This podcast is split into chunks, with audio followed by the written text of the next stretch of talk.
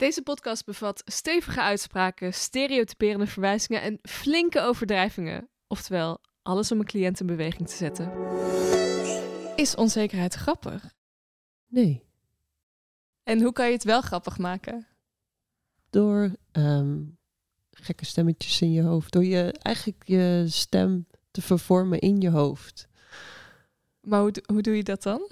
Uh, dus als je hoort, ik ben niet goed genoeg, of uh, dan maak je het eigenlijk een, uh, een grappig stemmetje erbij. Een walvisstemmetje of een... Echt dan liggen, oh, ik ben niet goed. Ja, Zo'n zo Dory, ken je dat? Ja, ja zo'n zo stem. Oh, ben je niet goed genoeg? Dat. Ja. En dan geloof je dat stemmetje niet meer. Nee, nee. Oh, wat heerlijk. Dit is Humor op de Divan, de podcast waar we onderzoeken of je humor kunt gebruiken in therapie, coaching en andere hulpverleningsvormen. Adelka Vendel is specialist in provocatieve psychologie en gebruikt al jaren met veel succes humorinterventies in haar praktijk. Gewapend met uitdagende uitspraken stelt Adelka zich op als een warme plaaggeest. Ze gebruikt humor nooit ten koste van haar cliënt, maar altijd ten dienste van het probleem. Humor is het smeermiddel in de communicatie. Hey Adelka. Hey Antoinette. Hoe was je week? Nou, superleuk. Want uh, we hebben weer een aantal uh, reacties binnen. En die zijn echt heel leuk. Ik ben echt zo blij. Ik vind het zo leuk, want je stuurt ze ook elke keer naar mij toe. En dan is het echt half twaalf, dan lig ik al in bed en dan komen er opeens tien appjes van Adelka binnen. Ja, precies. Dan heb ik even tijd. Oké, okay, maar wat heb je binnengekregen? Ja, dan zal ik het even vertellen. Ik heb van een hele goede vriend, die, die stuurt. Oh, een verrassing is dat ik uh, een stukje therapie meteen te horen krijg. En grootste verrassing is dat je met zeven minuten zoveel voor elkaar krijgt. Ja, en dat er veel gelachen wordt. Dus meteen een bevestiging dat je waarmaakt wat je belooft. Nou, dat vind ik leuk. Dat is wel heel lief. En dan een collega van mij, uh, ook mede-onderzoeker, uh, Freek Sarink. Die zei, je hoort het al, je bent de Nederlandse provocatieve Esther Perel. Oh. Ja, want Esther Perel is... Esther Perel is een van de bekendste relatietherapeuten die ook heel veel podcast heeft gemaakt. Oké. Dus dat vond ik wel heel erg vlijend. En uh, als laatste heb ik een deelnemer en die zegt: Het is interessant en het blijft een, een plezier om naar te luisteren. Je wordt ook op een plezierige manier aan de tand gevoeld. Dus ik zeg doorgaan. Hoeveel willen jullie er nog maken? Nou, Antoinette, wat gaan we doen? Hoeveel willen we er nog maken? Nou, nog sowieso minstens één. Ja, en we, we willen ook wel doorgaan. Maar ja, dan moeten we ook een beetje iets van sponsors of zo hebben. Dat, en we hebben ook mensen nodig die weer hun problemen willen delen. Ja, oh ja, dat zijn dus mensen, witte mannen met zeven vinkjes. Want die schijnen dus helemaal niet op onze podcast te komen. We krijgen dus wel allerlei andere soorten vrouwen en zo. En, uh, ja, maar als je zeven vinkjes hebt, dan heb je toch ook geen problemen meer. Precies, ja. Dus ik zou het heel stoer vinden. Ben je een man met zeven vinkjes uh, uh, en wil je in zeven minuten behandeld worden, dan kun je ons een appje sturen naar podcast.vendel.nl. Yes, een mailtje naar podcast.vendel.nl. Zeven vinkjes, zeven minuten therapie. Yes. Als rijinstructeur weet Veerle als geen ander hoe je een auto moet besturen. Maar het sturen van haar eigen leven, dat blijft spannend. Deze links of toch rechts? Oh, nu neem ik helemaal geen afslag. De onzekerheid nam het leven van Veerle over. Toen ze besloot zelf weer het stuur over te nemen, kwam ze in contact met Adelka. Welkom Veerle. Hi. Wat goed dat je er bent. Dank je. Ja, laten we er gelijk induiken. Veerle, wat is je probleem? Mijn probleem is uh, onzekerheid. Ja, dat ben jij nou eenmaal. Ja. Dus je moet vragen aan anderen hoe je het moet doen, toch? Ja, dat doe ik heel graag, ja. Nou, en dat is hartstikke goed. Wat is daar mis mee? Um, ik denk dat je daarmee toch uh, een stukje eigen sturing mist. Ja, maar als jij geen sturing kan geven, lieverd, dan, dan moet je dat toch aan de anderen overlaten? Als jij gewoon iemand bent die dat niet weet, dan laat je dat gewoon de anderen doen. Ja, dat... dat heb je toch gedaan? Ja, ja. Maar op een gegeven moment wordt het toch wel eens tijd, toch? Nou ja, waarom nou? Op- te groeien. Ik bedoel, dat is een fantastisch mensen die gewoon lekker in die puberteit blijven. Die geven gewoon nog een soort show aan de mensheid. Wat die mensen die alsmaar ernstig blijven, daar kom jij dan en je zegt, nou, ik blijf gewoon forever young. Ook in mijn gedrag. Dus Veerle vraagt, wat moet ik doen? Heb je dat wel eens gedaan? Vaak zat. Ja. Vooral, gaan- vooral afwachten. Ik ga vooral Oké. zitten afwachten totdat iemand zegt van... hé, hey, dit is wat je kan gaan doen. heel goed idee als je zelf geen enkel idee hebt en onzeker bent of jouw idee wel goed is, dan wacht je gewoon af Ja, totdat het er gewoon een keer ingegeven wordt of dat iemand het zegt. het lekker geen verantwoording te nemen over je eigen leven. Fantastisch. Waarom zou je dat moeten doen als je dat toch niet kan? Als er toch altijd mensen om je heen zijn die vertellen wat je moet Ja, doen. Hè? Precies. Heerlijk. Ja, ja. Ja. Ja, nou, daar was ik toch wel een beetje klaar mee. klaar mee. Gewoon klaar mee. Ja, maar ja, al zou je het willen veerlen, dat lukt jou toch helemaal niet? Ehm, we doen ons best. Nou, precies. We doen. Nee, ja, maar dat is toch dan goed dat je het gewoon hele kleine mini-stapjes. Dan heel af en toe dan ga je naar de bakker en dan normaal vraag je dan ja, wat moet ik nou eigenlijk nemen? Hè? Vraag je dan aan die ja, zegt ze ja aan de bakker. Ja, ja, ja, nee, dit brood is Wat goed. vind en jij het lekkerst? Ja, Wat dan. vind jij het lekkerst? Ja. Nou, heel goed. En dan hele kleine stapjes. Dan zeg je één keer in de week kun je dan zeggen van... Ik wil een bruin brood. Dat is dan wel weer genoeg keuze voor Dat is dan genoeg. Ja, dat is... Maar je moet niet te snel doen. Nee. maar wa- wat is het probleem ermee? Dat je anderen... Die, weet je, het voordeel is, anderen voelen zich dan ook heel erg gewild. Ze voelen dat ze een betekenis hebben, dat ze wat voor je kunnen doen. Wat is eigenlijk jouw probleem ermee dat je die keuzes zo waanzinnig goed aan anderen overlaat? Goeie vraag. En niks toch eigenlijk? Mm, nee. Nee dan. Waarom zou je dat? Waarom zou je de moeite nemen om daar dan in te veranderen? Als je dat zelf eigenlijk ook nog heerlijk vindt en prettig. En, en, ja, en ook nog dat je weet, ja, Nee, ik heb geen niet- enkele ruggengraat überhaupt om gewoon een, een keuze te maken. Dus Maar het is niet prettig. Want je gaat zitten wachten. Je, je, je, je neemt niet, eh, je, gaat, je doet niet wat, eh, wat je zelf leuk vindt. Je gaat, maar jij eh, weet ook helemaal niet wat je zelf leuk vindt. ben ik aan het oefenen. Ben je aan het oefenen? Ja. en hoe oefen je dat dan? Door af en toe een momentje te nemen voor jezelf en te zeggen van nou, wat vind ik, wat wil ik? En even een pauze te nemen, zeg maar, steeds als je merkt. Want als je eenmaal merkt dat je dat doet, dat je het gaat afzetten wachten, dan zul je toch even ergens in je hoofd een knopje om moeten zetten van hé, hey, wacht even, ik ben weer aan het afwachten. Wat, maar wat wil ik eigenlijk? Ja, maar uiteindelijk kom je daar toch niet uit. Want anderen, geef maar toe, Veerle, hebben veel betere ideeën. Nou, het gaat dan steeds beter. Oh, echt? Nou, wat is dan een keer een besluit dat je gemaakt bent waar je heel trots op bent? ik kan me niet voorstellen dat dat er Ik ga is. een opleiding doen Je gaat een opleiding doen. in oktober. Maar Veerle, zou je dat nou wel doen? Ja. Wat is dat voor opleiding? Holistisch coach. Holistisch coach. Weet je hoeveel coaches er zijn? Ja, daarom. Er zijn gewoon meer coaches dan mensen. Wat een slechte keuze. Dat vind jij? Ja. Nou, ik vind van niet. Ik denk dat het voor mij heel veel gaat betekenen. Maar waar baseer je die keuze op? Omdat ik meer wil leren over ehm, ja, eigen keuze maken.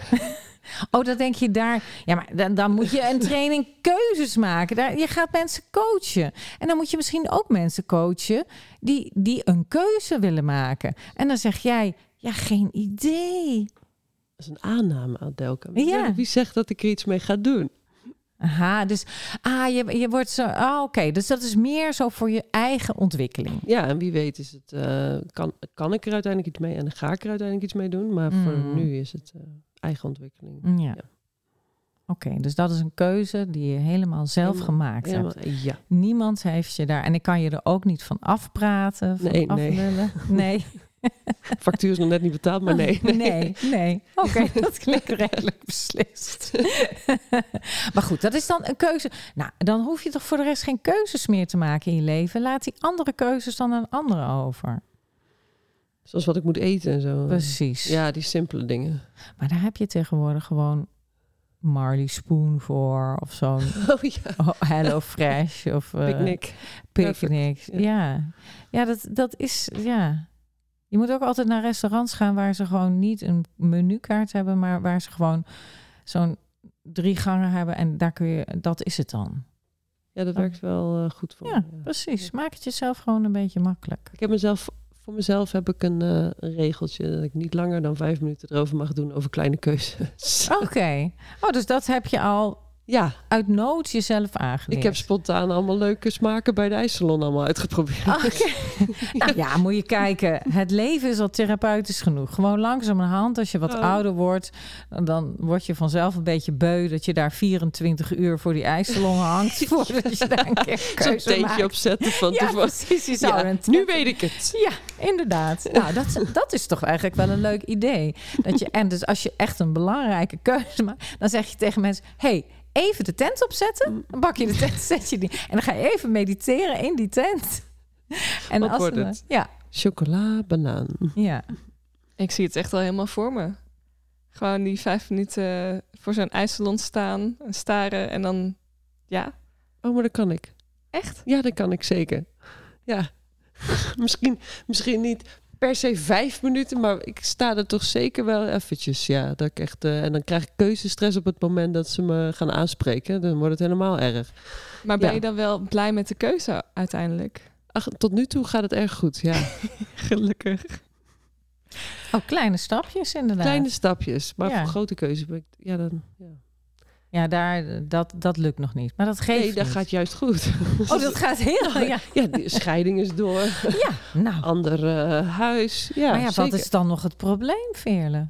Ehm, het, eh, de, de, de bevestiging van anderen, denk ik. Als in van eh, niet voor keuzes, maar Dat je van... de goede keuze hebt gemaakt. Dat is het. dat is hem. Maar dan moet je gewoon, als je de keuze hebt gemaakt, actief vragen: Meneer de ijsboer, heb ik de goede keuze gemaakt om vanille en bosvruchten te nemen? En mensen zijn dat fantastisch en zeggen ze: Ja, jij hebt de goede keuze gemaakt. En als ze het niet vinden, nou, dan kun je het alsnog ruilen. Je moet het gewoon actief zo- vragen. eh, Ruilen ook. nee, dit was het niet. Nee, hij zegt dat dan eerst. Oh, hij, hij likt er even Ja. aan. Dan kijkt hij even, ja. Nou ja, en jij likt er niet aan, dat is zijn ijs. Even Dus proeven. jij vraagt eerst, maak ik de goede keus? Het is een soort consent vragen. Hè? Jij moet gewoon, als je een keuze maakt, eerst consent vragen. Is het goed dat ik vanille en bosvruchten neem? Vindt u dat een goede keuze? En dan weet je het. Ja, het zijn dus niet die kleine beslissingjes. Die gaan wel zo goed. Daar doe ik alleen Nee, maar je, over. je zijn net de grote beslissingen gaan goed. De ja, maar daar heb ik dus die bevestiging van nodig. Precies. Dus je vraagt even aan je ex-vrouw: Vind je het goed dat ik van je ga scheiden? Vind je dat een goede keuze of geen goede keuze? Je moet gewoon consent vragen. Oké, di- dit valt ook wel mee, ja. God, gaat eigenlijk al best wel goed in mijn leven hier. Nou, het, het voelt heel erg alsof je ook best wel veel, nou niet per se levensregels, maar wel levenshacks hebt gebruikt van oké, ik heb vijf minuten om te beslissen. Ik eh, wil dit en dit doen. Ik ga dit doen. Dat zijn mijn maniertjes, ja. Ja, maar wat, wat goed ook dat je die hebt. Oh, dat is goed. Ja, anders het sta je- goed? anders sta je- Oh, sorry. Nee. ik kan geen bevestiging geven in deze rol. Nee, ik zou bevestiging geven, dat is heel goed. Want we hebben het met onszelf te doen. En ja, het ergste is eigenlijk dat mensen zich veroordelen om hun maniertjes. Maar die maniertjes zijn hartstikke goed. Wat maakt het nou uit hoe je van de A naar B komt? Dankjewel voor je bevestiging. ja, je komt er en je hebt ijs. Eh, Zo, ja. Je Ja. komt er en ja, lekker cool ook nog en lekker gewoon. Ja, top met dit weer. Adelka begon met, ja, je blijft eigenlijk een beetje in je puberteit zitten als je onzeker bent. Hoe was dat om te horen? Ja, dan denk ik, ja, het wordt toch wel gewoon tijd. Ik ben oud genoeg. Maar als je zegt, ja, het begint toch wel tijd te worden. Je hebt ook al heel veel stappen gezet. En zo moet je het ook maar eens bekijken af en toe. Hè? Dat je ook wel eens kijkt naar je, naar je stappen die je al gemaakt hebt. Maar ik wil het dan weer goed doen. En dan gelijk alles in één keer kunnen. Oh ja. Dat valt dan vies tegen. En Delk, heb jij nog tips voor eh, mensen die alles in één keer eh, willen kunnen? Ja, dan zeg ik, ja, je hebt jammerlijk gefaald, hè, Veerle. Je hebt niet alles in één keer kunnen doen. En nu- moet Veerle heel erg lachen. Ja. En, en ja, en wat denk je dan als ik dat zeg? Dan denk ik, eh, nou dat zal inderdaad wel eh, meevallen als je het zo zegt. Ja, dus Ja. de overdrijving. Ik overdrijf dan altijd. En de sfeer zat er ook heel veel in. Je was echt de hele tijd een beetje aan het lachen. En ik weet niet of dit nou weglachen was of dat je het echt grappig vond. Beetje van beide, denk ik. Ja. Je denkt van, oké, ja, ja. Haha, leuk, ja, dit is wel grappig. Oké, nu weet het wel. Zo zit er wel, ja. Ja, want dat is natuurlijk ook wat er gebeurt. Ik moet altijd goed opletten of er niet te veel inderdaad in het weglachen zit. Maar het lachen is ook een soort ontlading. Niet altijd alleen maar grappig. Maar het is natuurlijk, ik gebruik humor om ook iets, ja, feedback te geven, iets serieus te zeggen. En dat wat ik zeg is niet altijd leuk. En dat kan ook niet anders, want mensen komen met een probleem, een iets, ja, een patroon wat heel lang vastgeroest zit. En dan zou het heel raar zijn als ik dat met een hele vriendelijke, lieve opmerking zou kunnen teniet doen. Daar moet vaak, ja, daar moet vaak zeg maar soort de waarheid gezegd te worden of het patroon blootgelegd. Dat is misschien beter. Niet dat ik de waarheid in pacht heb, maar wel een patroon kan ik zien. En dat is soms pijnlijk. Dus dat is van beide. Dus en je lacht, maar het leuke is, het fenomeen als je toch lacht, dan kun je niet helemaal op slot gaan. En daardoor komt die feedback wel binnen. Terwijl als je op een gewone manier feedback geeft, meer serieus, van nou, ik zie dat je dit doet en dat heeft dat effect, dan zie ik wel dat mensen wat sneller hun eh, defensiemechanisme omhoog doen. Lijkt mij... eh, Ja, jij hebt het Ja. ervaren, dus misschien kun je ook ik denk zeggen dat hoe dat is. bij mij ook nog wel zou werken, omdat ik het ook wel graag wil horen ergens. Maar ik denk dat het bij mij ook, ja, maar misschien als je echt met hele pijnlijke dingen komt, dat ik dan ook eh, eerst in de weerstand schiet en dan vervolgens wel ga nadenken. Maar de humor werkt wel, ja, zeker. Ik vind het wel prettig. Mijn vriendin doet dat ook. Nu bij mij. Oh ja, ik vergeef het je nooit meer. Werkt op. Precies. Het is Ja. bijna hetzelfde als dat stemmetje, hè? Ja, ja, maar dat is gewoon, eh, dat is wel prettig als het dan ook nog echt, eh, weet je wel. Als iemand anders het doet. Als iemand anders het doet, is het nog, nog beter. Want soms dan ehm, merk ik dat ik meer in een spiraal terechtkom, zeg maar. En dan kom ik er gewoon bijna niet meer uit in, eh, in eh, alle negativiteit, zeg maar. En als iemand dat dan zou horen en echt letterlijk, ja, eh, weet je wel, dan denk ik, oh ja, dit, dit, dit is niet... Ja, Dit is het klopt niet. Nee, dit klopt niet, nee. Nou, maar daarom is het zo belangrijk dat je als therapeut dat je dit kan. Dat is men, ehm, dat overdrijvene, dat moet je echt kunnen, want dat heeft ook veel meer effect. Want ze hebben ook gezien dat als mensen iets zelf bedenken, is dat wat minder sterk in hun hoofd dan als iemand het echt in your face zegt. Dat heeft nog weer een andere dimensie. Denk ik ook. En ook niet elke therapeut zou het aankunnen om een lachende cliënt te hebben. Want er wordt ook wel eens gezegd, nou, waarom is dit dan zo grappig? Ja, dat is natuurlijk ook omdat ze heel voorzichtig zijn. Eh, dat is een soort, ik denk een, bijna een erfenis ja, van Freud, denk ik wel. Omdat die ook zei in zijn ehm, boek, iets met der wits of zo. Maar in ieder geval, eh, daar heeft hij gezegd van eh, humor is ook een soort maskeringsmechanisme. En dat is altijd de toon geweest bij de therapeuten tot ongeveer, nou ja, ik denk 20 jaar geleden. Toen gingen ze heel veel onderzoek naar doen. En toen zagen ze van, hé, hey, maar humor heeft ook wel goede effecten. Maar je moet wel goed opletten dat het niet, ja, dat je niet samen met je cliënt dingen gaat weglachen. Dat is heel belangrijk. En wat staat er dan in de wetenschap? Ja, vandaag in de wetenschap gaat het over spinnenangst. Dus angstig ergens voor zijn. En het leuke daarvan is, is dat deze mensen hebben gekeken naar wat werkt er beter. Een bepaalde methodiek, dus systematische desensitisatie. Dat betekent dat je heel langzaam gaat wennen aan die spinnen. Eerst één spin, dan twee en dan meer. Dus dat je langzaam went dat je spinnen om je heen hebt. Of een humorinterventie. En dan hebben ze dus gezien dat beide even goed werken. Dus die, zeg maar, meer klinische methode, die systematische desensitisatie.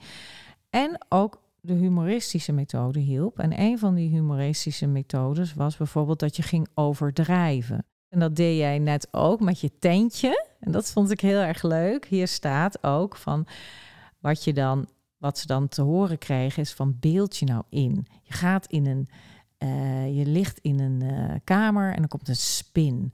En die spin is misschien wel een hele giftige spin. En die vreet je helemaal op. En die gaat helemaal in jouw slaapzak zitten. Dus ze maakten het veel, veel groter. En daarmee maakten de cliënten het minder. Die zeiden van, nou ja, goed, dat zal wel meevallen. Net als ik net tegen jou zei. Ik weet niet eens meer waar het over ging. Maar jij zei, nou, dat zal wel meevallen. Oh. Waar ging dat toen over? Antoinette, weet jij het nog? Over de opleiding? De ijssalon. Veel gebeurt in de ijssalon. Ja. Veel gebeurt. Ik zit nog steeds na te denken over welke smaak het Ja. wordt. Nou ja, goed, dit is lekker eh, mijn dementie al na mijn vijftigste. Maar in ieder geval, waar ik wel op gespitst ben, is dat ik, dat ik je hoorde zeggen: ja, nee, nee, nou ja, dat zal dan wel meevallen. Of ik zeg dan vaak iets van: dat kun jij niet. Oh, ja. Nou ja, en het tweede wat ze deden, en dat sluit ook aan weer bij jouw stemmetje, is dat ze eh, mensen gingen zeggen van, ja, denk niet aan jezelf, denk aan die arme spin. Wat zal die arme spin er wel niet van denken? Dat hij twee van die enorme grote voeten en dat je hem gaat aanraken, want ze moesten hem aanraken met een handschoen. En dat die spin dus gewoon met die, met die grote handschoen van jou wordt aangeraakt. Dat is toch hartstikke zielig. Dat kleine beestje dat zo'n heel groot schepsel ziet. En dan ga je dus vanuit een ander perspectief naar je probleem kijken. Net als Dory, Ja. die dus dat gaat zeggen. Dus vanuit het perspectief van een vis. Veerle kijkt nog steeds een beetje eng eh, elke keer als het woord spin wordt genoemd. Nou, ik heb geen last van spinnenangsten. ik ben altijd degene die ze weg moet halen. Dus ik, eh, Oh. Ik, eh, ik heb geen eh, angst voor spinnen. Maar ik herken het spelle, eh, spe- stemmetje wel. Ja. van, want ik probeer het ook vanuit, voor anderen, vanuit de kant van die spin te zeggen. Weet je wel, of een naam te geven. Ik zeg, dan noem je er toch gewoon Roos. Oh, dat doe je toch niet met Roos? Roos, die zit daar gewoon heel lief. En wa- waarom wil jij haar doodmaken? Dat is toch sneu? Ja. Ik denk Roos. Ja, Ja, arme Roos. Helemaal wegrennen, helemaal bang. nou precies. Dus dat zijn twee manieren waarop die wetenschappers dus gekeken hebben van ja, hoe kunnen we mensen van de spinnenangst afhelpen? en deze twee manieren, dus dat overdrijven en vanuit een ander perspectief, en dat gebruik ik ook vaak, ja, krijgen mensen andere inzichten. Hoe was het voor jou, Veerle, om humor te hebben in therapie?